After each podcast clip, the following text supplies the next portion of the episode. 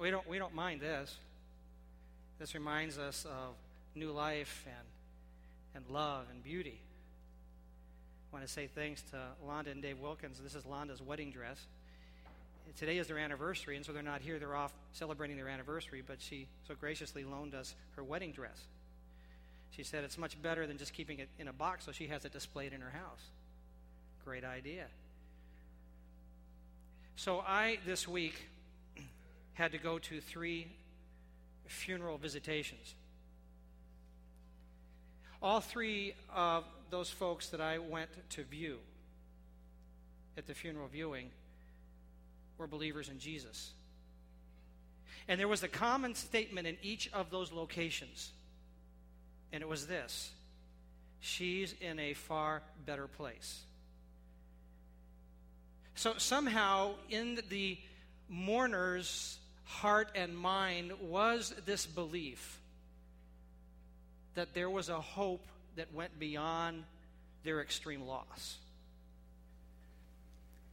And all through these years that I've been in pastoral ministry, I've heard a lot of expressions that people use to cope with loss and especially with our own mortality because you cannot go to a funeral and stand by a casket and not think about your family and yourself. How are we going to deal with this mortality? So I've heard a lot of expressions. I've heard people say, well, mom now has her angel wings.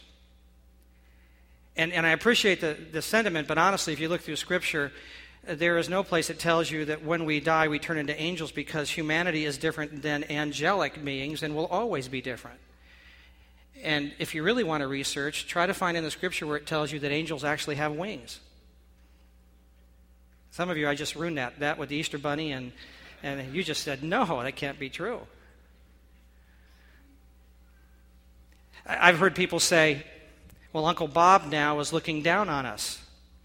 And that very well could be that, that and we don't know that, that those who have died are watching us right now, but even the whole concept of down on us, because so well, from where? Well, from heaven. Where's heaven? Well, it's up there. Well, if it's up there for us, what about the folks that are on the other side of the globe? Where they're pointed.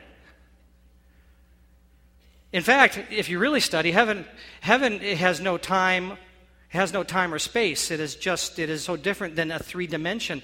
So actually, heaven must be outside of our dimension. It's not just up, it's just outside of this dimension. So if Uncle Bob's watching, he may be sitting down right next to you looking at you from a different dimension. I've heard him say, you know, grandma's now with Grandpa at a great family reunion, and that's, that's, that's, that's true. Except as I read through the scripture and I see what's happening in heaven, the little glimpses we've had from the prophetic, we understand that the focus is not on each other that we've missed. The focus is that they're bowing down before this incredible being we call the Lord Jesus, and they're saying, Holy, holy, holy is the Lord God Almighty. And every time they, they, they say that, then they stop and they, they, they just bow down and they look back up and they say it again over and over again. And it's not redundant because every time they see him, they see a new facet of who he is that just just totally leaves us in awe, and that is the way it will be forever and ever. We will never exhaust the understanding of who He is.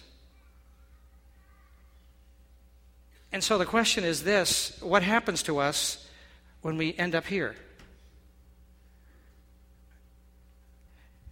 In Madison, Wisconsin, the rector of Grace Episcopal Church, John Fetterman, tells the story of an elderly woman who died. The older woman had never married, and so in her written, uh, written instructions for her funeral, she requested no male pallbearers. And in her handwritten note, she wrote this They wouldn't take me out while I was alive. I don't want them to take me out when I'm dead.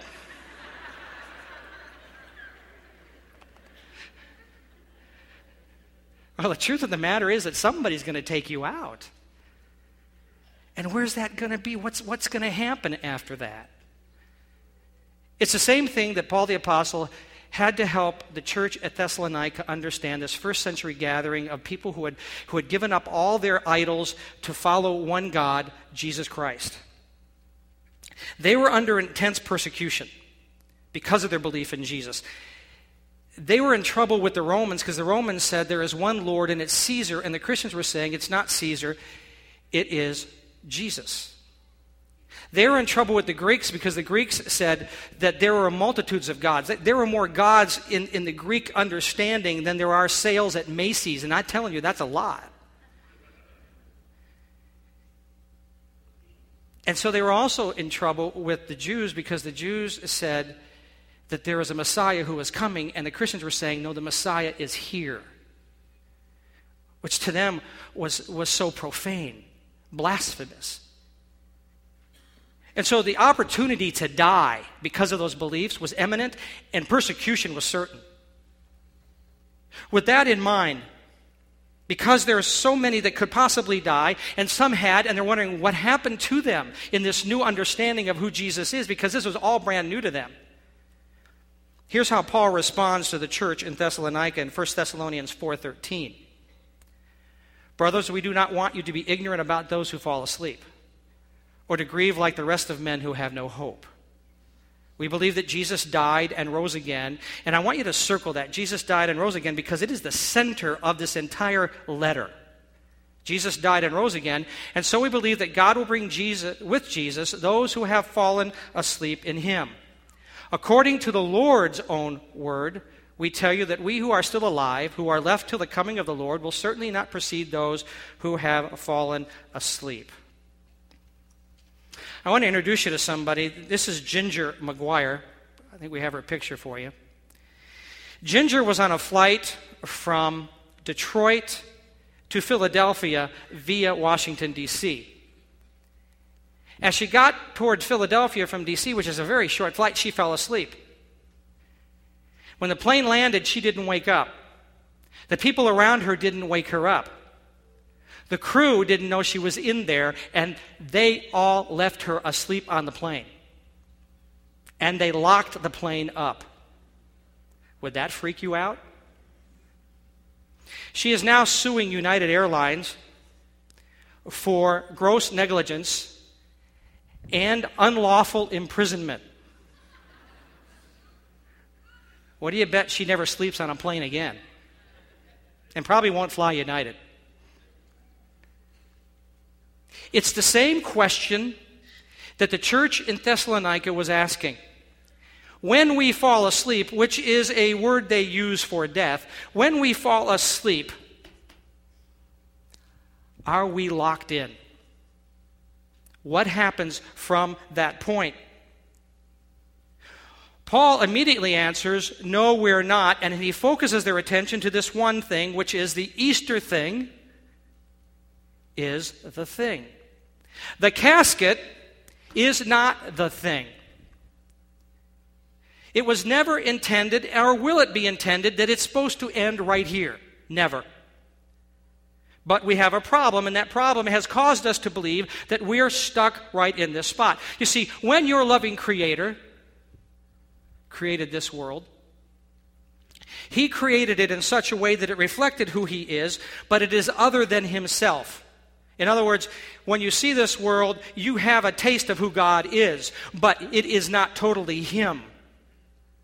He is the creator, but they are different. We are different. My mom created me, but I am not my mom. She is the creator, but I am other than she is. And if you spend time with me, you'll see that I look like my mom. If you saw my mom, you'd see that. And I act like my mom in several ways. But there are things that I have done that she would never do. Because she, at that moment, was more mature and had a better understanding of life. When I was a toddler, I rolled over in bed and I smushed our parakeet. The parakeet sang no more. I killed our bird. Now, see, my mom would have never done that. She's more mature. She understood life. I didn't. I, and it was a mistake, but I chose to roll. And the bird could not sing its way out of that situation. My mom would say, Jackie, that's what she called me, Jackie, is a good boy, but he's not perfect. When your Creator created this earth, He looked at it and said, This is good, but it's not perfect. Because he gave us the ability to make choices, and sometimes we roll over and we smush. We create issues and problems by our decisions, sometimes on purpose, sometimes we were not even aware, but we did, and we cause pain and death into other people's lives. Not intending. God said, I created you and you're good, but you're not perfect.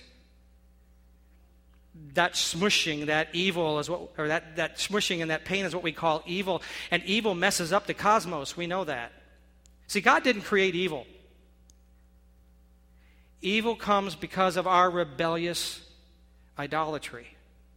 That we've decided to attach ourselves and worship the elements of this natural world instead of the creator of this natural world. And when we affix ourselves and attach ourselves to that which He created instead of Him, that which in itself has no life, we lose ours. And as a result, we end up here. So we say, no, no, I don't want to end up there because we have this sense of God. There's got to be something greater. He's got to be someplace else. And we've seen these hints that He's somewhere and where, where we can be with Him, and we don't want to just stay in this spot. And so we create ways to get to Him. We say, well, you know, if I'm a better person than that person, or if I do good things, I can get out of here. If I give to the poor, I can get out of here. If I just think good thoughts, I can get out of here. If I create something wooden and, and, and say, You're a God, now get me out of here, it'll work. Or if I have a bunch of people praying for me, they can get me out of here. And then I can get up there. The startling announcement this morning is it's not that we're going to get up there, it's that up there is coming to us. You that are parents here this morning and you've raised children, did you ever have a child break a bone? How many of you that, have, that are parents have had a child break a bone? Okay. Denise, you had a child break a bone. How old? Six. Who was it? Allison broke a bone. What bone? Her arm. What, can you tell us what she was doing?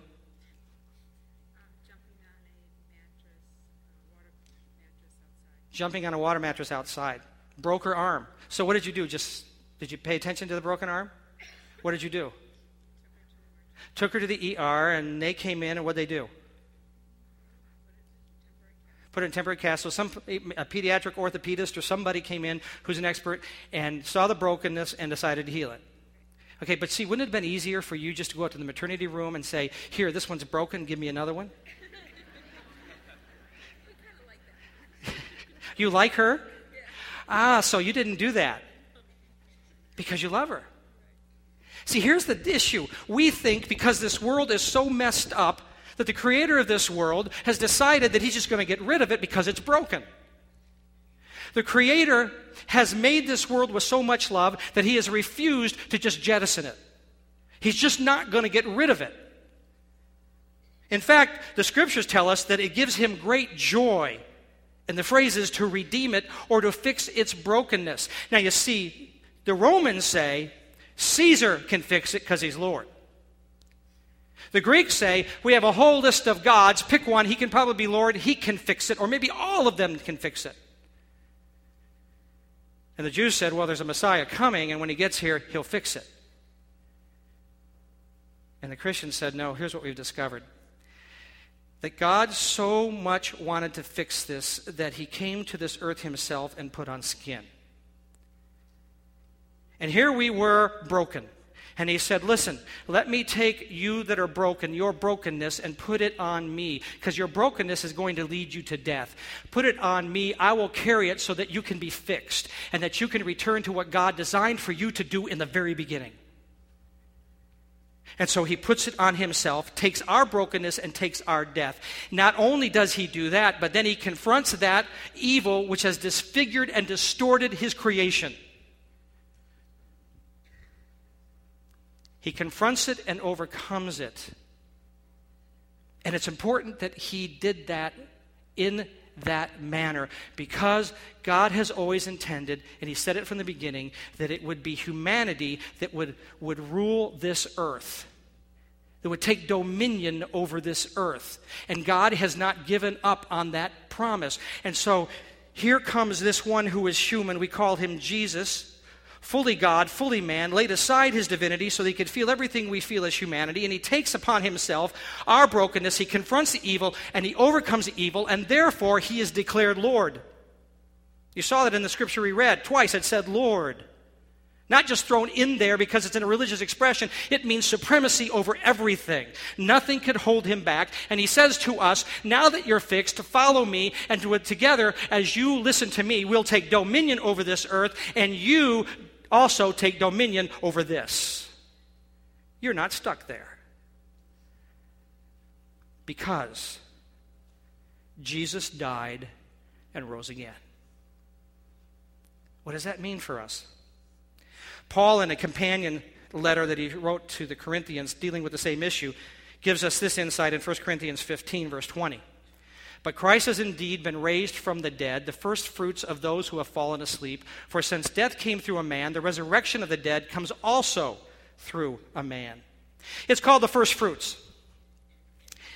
During the Passover, which is a celebration of the liberation of the Jews from Egypt, from their bondage, that celebration declares they're liberated. It declares that the promises of God will be kept. It declares that they will be fruitful and multiply in this new land, which is the promise He made in creation, and He's reapplying it here, letting us know He's not given up on that either. You will be fruitful and multiply.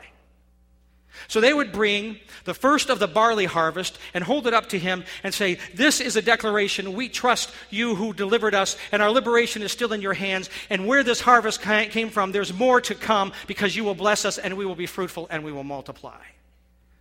Jesus said, I am the first fruits of the dead.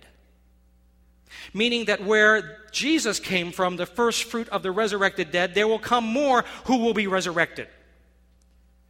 And those who will be resurrected will find their liberation, will find the promises of God fulfilled, and they will be fruitful and multiply because they are following this first fruit.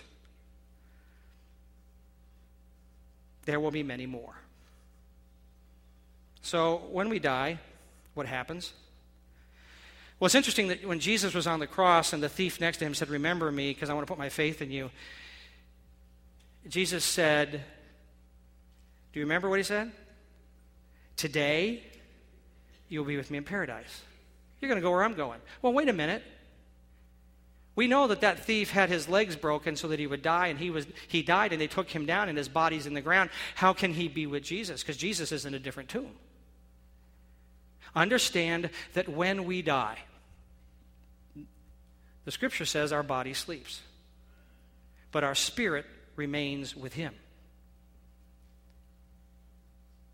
So the body is asleep.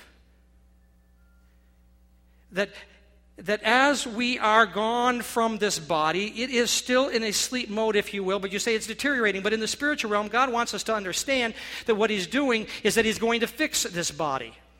Well, what will it look like? Take a look at Jesus after His resurrection. That's what we get. That's what Easter guarantees. That's why Paul, writing to the Corinthian church, said, Hey, I, I show you a mystery because this is really hard to understand. I show you a mystery. We will not all sleep, but we all shall be changed. We're all going to get that body. Because the big mystery is the big hope. There's an old Seinfeld episode, and how many ever saw a Seinfeld episode? You're all weird. I think it's Kramer walks into a sauna and he utters these philosophical expressions. He walks into the sauna, sits down, gets real sweaty. He says, Man, it feels like a sauna in here. Now, I see, those who laugh understand Seinfeld. In the same type of humor, God makes this expression through his prophet Isaiah, Isaiah 11 9. Here's what he says For the earth will be full of the knowledge of the Lord as what? The waters cover the sea. Have you ever thought about that expression? It's like jumping in the ocean and saying, Oh, there's water in here. Well, it's because it is water. What the prophet is declaring is the day will come that when you jump in the middle of the earth, you will say, God's presence is here. It is everywhere. That it's always been God's intention, always He's intended, that He would fill the earth with Himself. It was this, that, that idea from the very beginning. And the day will come when you step into this world, you won't say, Where can I find God? You will know that He is everywhere because the world has changed. It has always been his intention that his image bearers would rule this world and fill it with his love. That's what he said he wanted. And from the creation of this world, the scripture tells us that he knew that it would be his son who would be the human that would lead the way.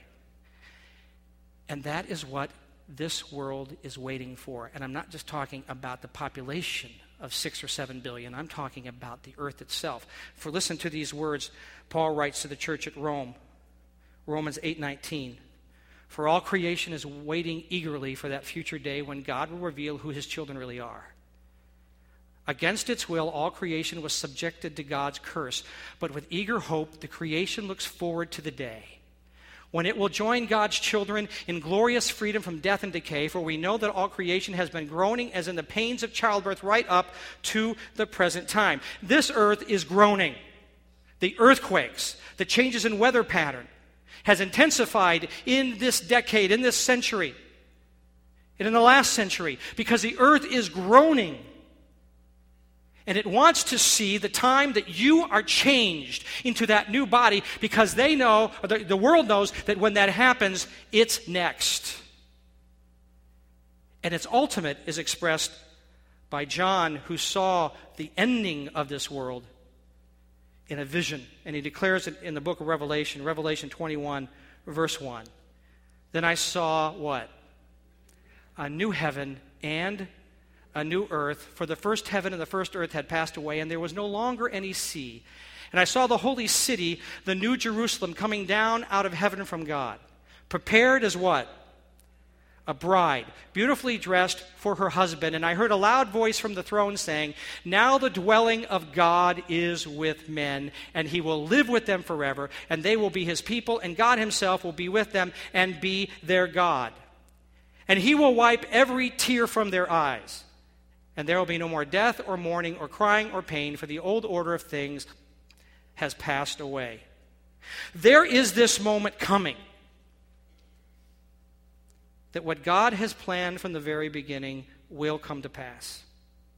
The New Jerusalem, the bride city, will be placed on this earth, and what God had wanted from the very beginning, what that garden had given us, the Garden of Eden, was God and humanity together. And that new heaven will be affixed to this earth. When the Jewish groom was betrothing himself to the bride. Amongst the cultural sayings would be this Now I'm going to go and prepare a place for you, and as I go and prepare a place for you, I'll come back and get you so that, that where I am, you may be also. Because what it would transpire is after the betrothal, for a year or so, he would go and prepare a place at his father's estate. And then when the father would say, Now is the time, and only the father knew when it was okay, he would go back and get her, and she would have to be ready. It is Jesus who turned to his disciples, and in that marriage vernacular, he said, I go and prepare a place for you. And if I go and prepare a place for you, I'll come back and get you so that where I am, you may be also. For the church is his bride. Now, when the groom was told by the father, It's time to go get your bride, he would take his wedding party and they would leave, and sometimes it would be even at night. And the bride would have to be ready because if she's not ready, she's not going.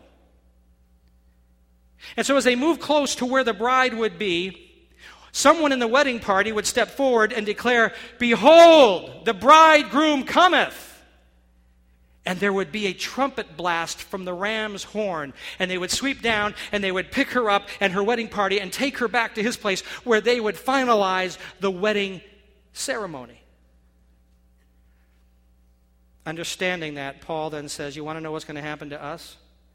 So he says to the church in Thessalonica, 1 Thessalonians 4:16, For the Lord himself will come down from heaven with a loud command, with the voice of the archangel, Behold, the bridegroom cometh. And with the trumpet call of God, and the dead in Christ will rise first. And after that, we who are still alive and are left will be caught up together with them in the clouds to meet the Lord in the air, and so we will be with the Lord forever. So I was raised, as my dad was a pastor, in the church with a belief that what we just read is imminent. We called it the snatching away, we call it the rapture. I, I, I remember that in those late 60s, early 70s, there was a song that was always being sung, and you might remember it. It, it, was, it was sung by Larry Norman, and the DC Talk then picked it up, and it was Life was filled with guns and war, and everyone got trampled on the floor. You know the rest of it? I wish we'd all been ready. And it goes on and goes, and, and it ends up there's no time to change your mind. The sun has come, and you've been left behind. And that song would echo in my mind. And I would hear the sermons out of the scriptures. There'll be two in the field, one will be taken, the other left. There'll be two in the mill working, one will be taken, and the other left. And so it was impressed on us that you need to be ready or you will be left. And you don't want to be left. So, growing up in this holiness movement that I was in, I was told that you didn't want to be in a theater if Jesus returned because you would be held by the ceiling of that ungodly place. So I remember the first movie I went to Love Story. Remember that one? The whole time I'm thinking this is just a okay story, and I'm sure it's worth me getting left behind. My parents told me, know, you don't want to be dancing when Jesus returns, because I was doing the Freddie in sixth grade because you'll be doing the Freddie with the Antichrist. It was a freaky thought. The reason we don't want to be left behind is because as you study the scriptures, you will find that it seems to say to us, if it's literal, that there will be seven years coming up sometime. The seven years when a evil being will begin to rise in prominence. We call him the Antichrist. There are a lot of antichrists the scripture mentions, but there is this one called the Antichrist who will rise, raise to prominence politically because he will become the ruler of one world government. And you will not be able to buy or sell without his mark on either your forehead or your hand. And if you can't buy or sell, you'll die. He will be religious because he will set himself up in the temple, and all in this world will need to worship him or they will be martyred. And he'll be satanic because all the power that Satan has will be placed into this being's control. And as he raises to prominence, God will then unleash his judgment upon the evil in this world, and it will be apocalyptic. And following that time, Jesus will return, and those who have put their faith in him will then rule with him forever. But see, the question has always been when will that happen? There are those who say that he will come and get his bride before that seven years begins. It's called the pre tribulation rapture.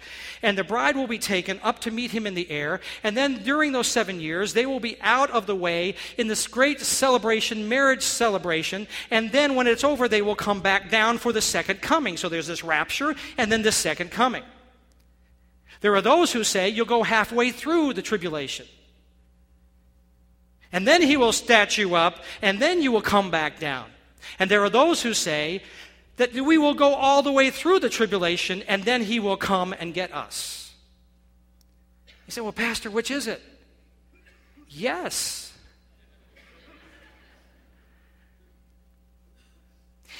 If we get to vote, I know what I'm voting for.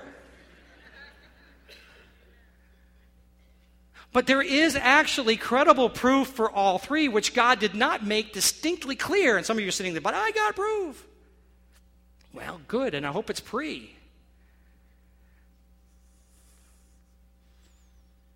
The issue is this whether it's got to be ready before it starts, or we're halfway through, or it's at the end, you got to be ready. Because my concern is this if it is pre, and he takes us before that tribulation, don't you think you want to miss it? Not the snatching, but the tribulation? Are you ready? If it's halfway through, don't you think that your faith should be strong enough that you will make it through those three and a half years? And if it's all the way through, don't you think that you want to be able to be strong enough, that your faith will be strong enough that you'll make it through whatever comes your way in those seven years? Because I will tell you, let me give you a snapshot, according to Revelation, what will happen during that tribulation. There will be horrible warfare. There will be famine. There will be pestilence. Wild beasts will be uncontrolled and attack people. One fourth of the world will die initially. There'll be martyrdom, there'll be earthquakes, sunlight will cease, stars will fall, mountains and islands will be dislodged, hailfire will come down from the sky, one third of the trees and the grass will burn up, fresh water will be poisoned, there will be new creatures that look like locusts whose sting will be so severe that you wish you could die. One third more of the world will die. There'll be sores all over our bodies, hailstones, and lightning for those who are not faithful. And that's why Paul, writing to the church in Thessalonica, says, You got to be ready. And if you don't have your faith strong, you won't be able to hold on to it as we progress through either the persecution that's on this earth now or that which will come in the tribulation. That's why in his writing to the churches in the book of Revelation, he says, To him who overcomes. You got to overcome. You got to be strong enough and, and faithful enough that you have this great hope, this certainty. Because this we do know the Lord will suddenly appear. My next message to you about this deals with the fact he'll come like a thief in the night. You say, well, Pastor, I've heard that someone's saying right now, and there's this movement, according to the Mayan calendar and other people, that on May 21st, 2011, Jesus will return. It's possible. But you can't predict it because only the Father knows. So when someone tells you it's this date, it could happen, but it could happen tomorrow too. In fact, Paul in his writings made it clear that he thought it would happen in his lifetime. But this we do know that Jesus will be personally present, that those three people that I visited this week who had died will rise first and they'll have a resurrection body. And we who are alive and remain will also then be changed immortal, imperishable. And so the question is this Are we ready? So let me give you a test.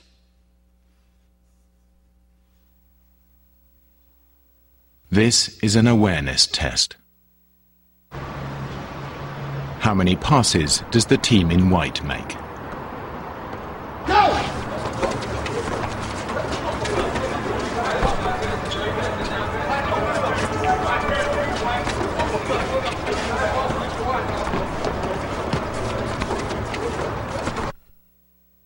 The answer is 13. But did you see the moonwalking bear?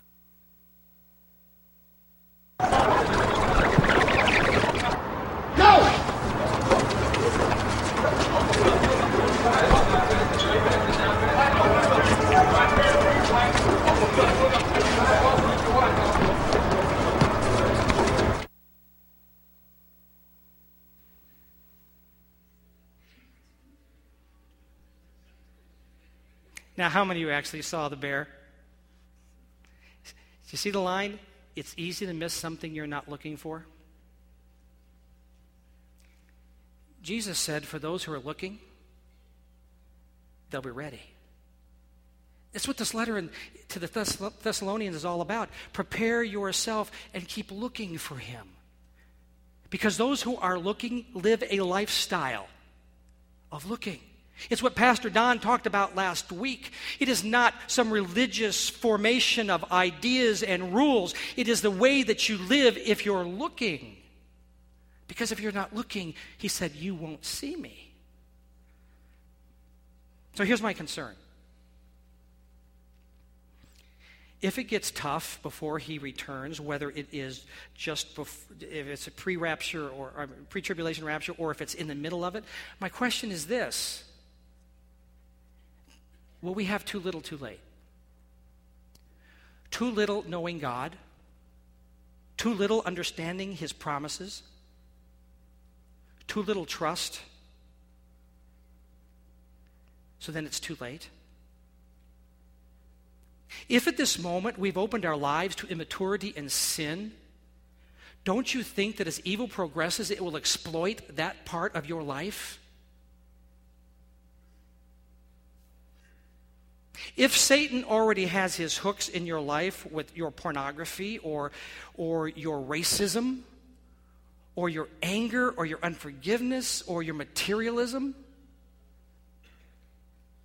do you think it's going to be any easier when things get worse? That's why John, the one who had this revelation, wrote to the churches and he said this in 1 John 3 3 All of us who look forward to his coming stay ready with the glistening purity of Jesus' life as a model for our own. That resurrection power that lifted Jesus from the grave, he said, I give to all of you as believers so that you can reach that maturity, that you can reach that steadfastness, that no matter what happens, your faith remains in Him. If right now you get ticked off because you miss a paycheck and wonder where God is, just think what it's going to be like when all the evil around you says there is no God.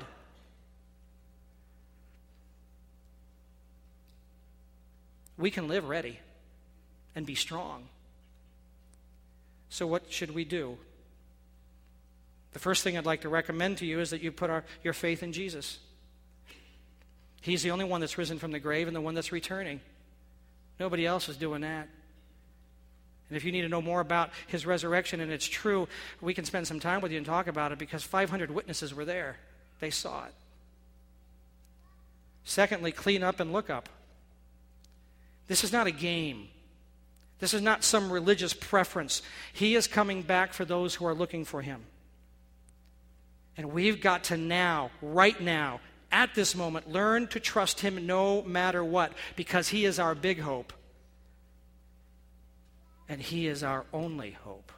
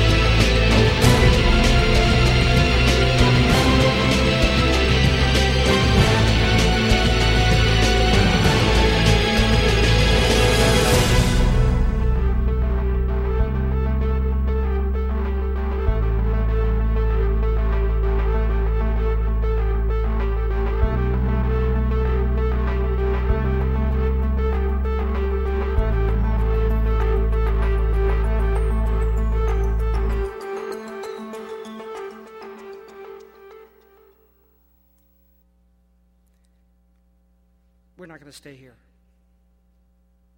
Whether your faith is in Jesus or not, you're not staying here. But if your faith is in Jesus, then he says, You're my bride, but you got to be ready. So if you're sitting here today and you say, I'm not even sure I have faith in Jesus, we want to help you. In fact, right where you're seated, all you have to do is just say, Jesus, I'm going to put my faith in you that you will you'll heal my brokenness, my, my sin. Because if you confess your sins, he's faithful and just to forgive you and cleanse you from all impurity. And just now say, I'm putting my faith in you. And I want to be ready. I want to be ready for when you come to get your church.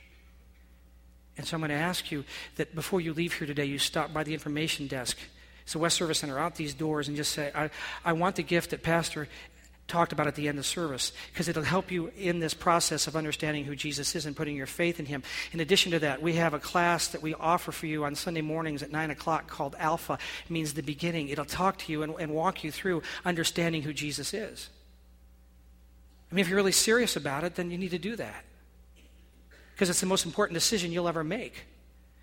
And for you that have already made that decision, my concern for all of us is this what if, what if, First of all, you're messing around and thinking that at the last moment you're going to get God's forgiveness because you're not doing the things you should be doing and you know you're offending God. I cannot guarantee you that, you're going to have time because it could be any moment. He said, like a thief in the night. You've got to quit messing around. And so you say, i I, want to stop, help me. Then get a hold of us at the office and we will help get you in the right place to walk you through whatever you're facing so that you let go of that stuff. Talk to the people in your small group. But we'll get you there. And for us, what if, what if, what if we have to go through part of this tribulation? Are you strong enough to make it through that when you have to make a choice between Jesus and eating, you'll choose Jesus? Between worshiping Jesus and worshiping evil because it's at the cost of your life? You say, oh, yeah, if it costs my life, I'll do that. Well, you can't even make a decision whether it's golf or Sunday morning. So don't fool yourself. So, what I'm telling you is it's time to get mature. We have classes that will get you mature. But you got to get into them. We've got small groups that'll help mature you. But I'm telling you, from what I can see in the world around us, the time is closing up very quickly, and Jesus will return, or we're going to enter into the most evil you've ever seen, and we better be ready. And so let me encourage you. We have availability, and you're not just going to get it by watching Christian TV. Because Christian TV can't say to you, Are you living it? You've got to be face to face with people who will walk you through it. And the time is now. Let me pray for you. So, Father, I pray for all of us in this place today that we will have a, a right sense of what you're saying and doing in the world, and we'll be ready for you. Thank you. Thank you. You're taking us in, in, into, a, into a place that is, that is full of you, and you're going to change this world and make it better. We thank you that we're going to rule and reign with you. Now help us prepare ourselves to be ready. We thank you, Jesus. In your name we pray. Amen.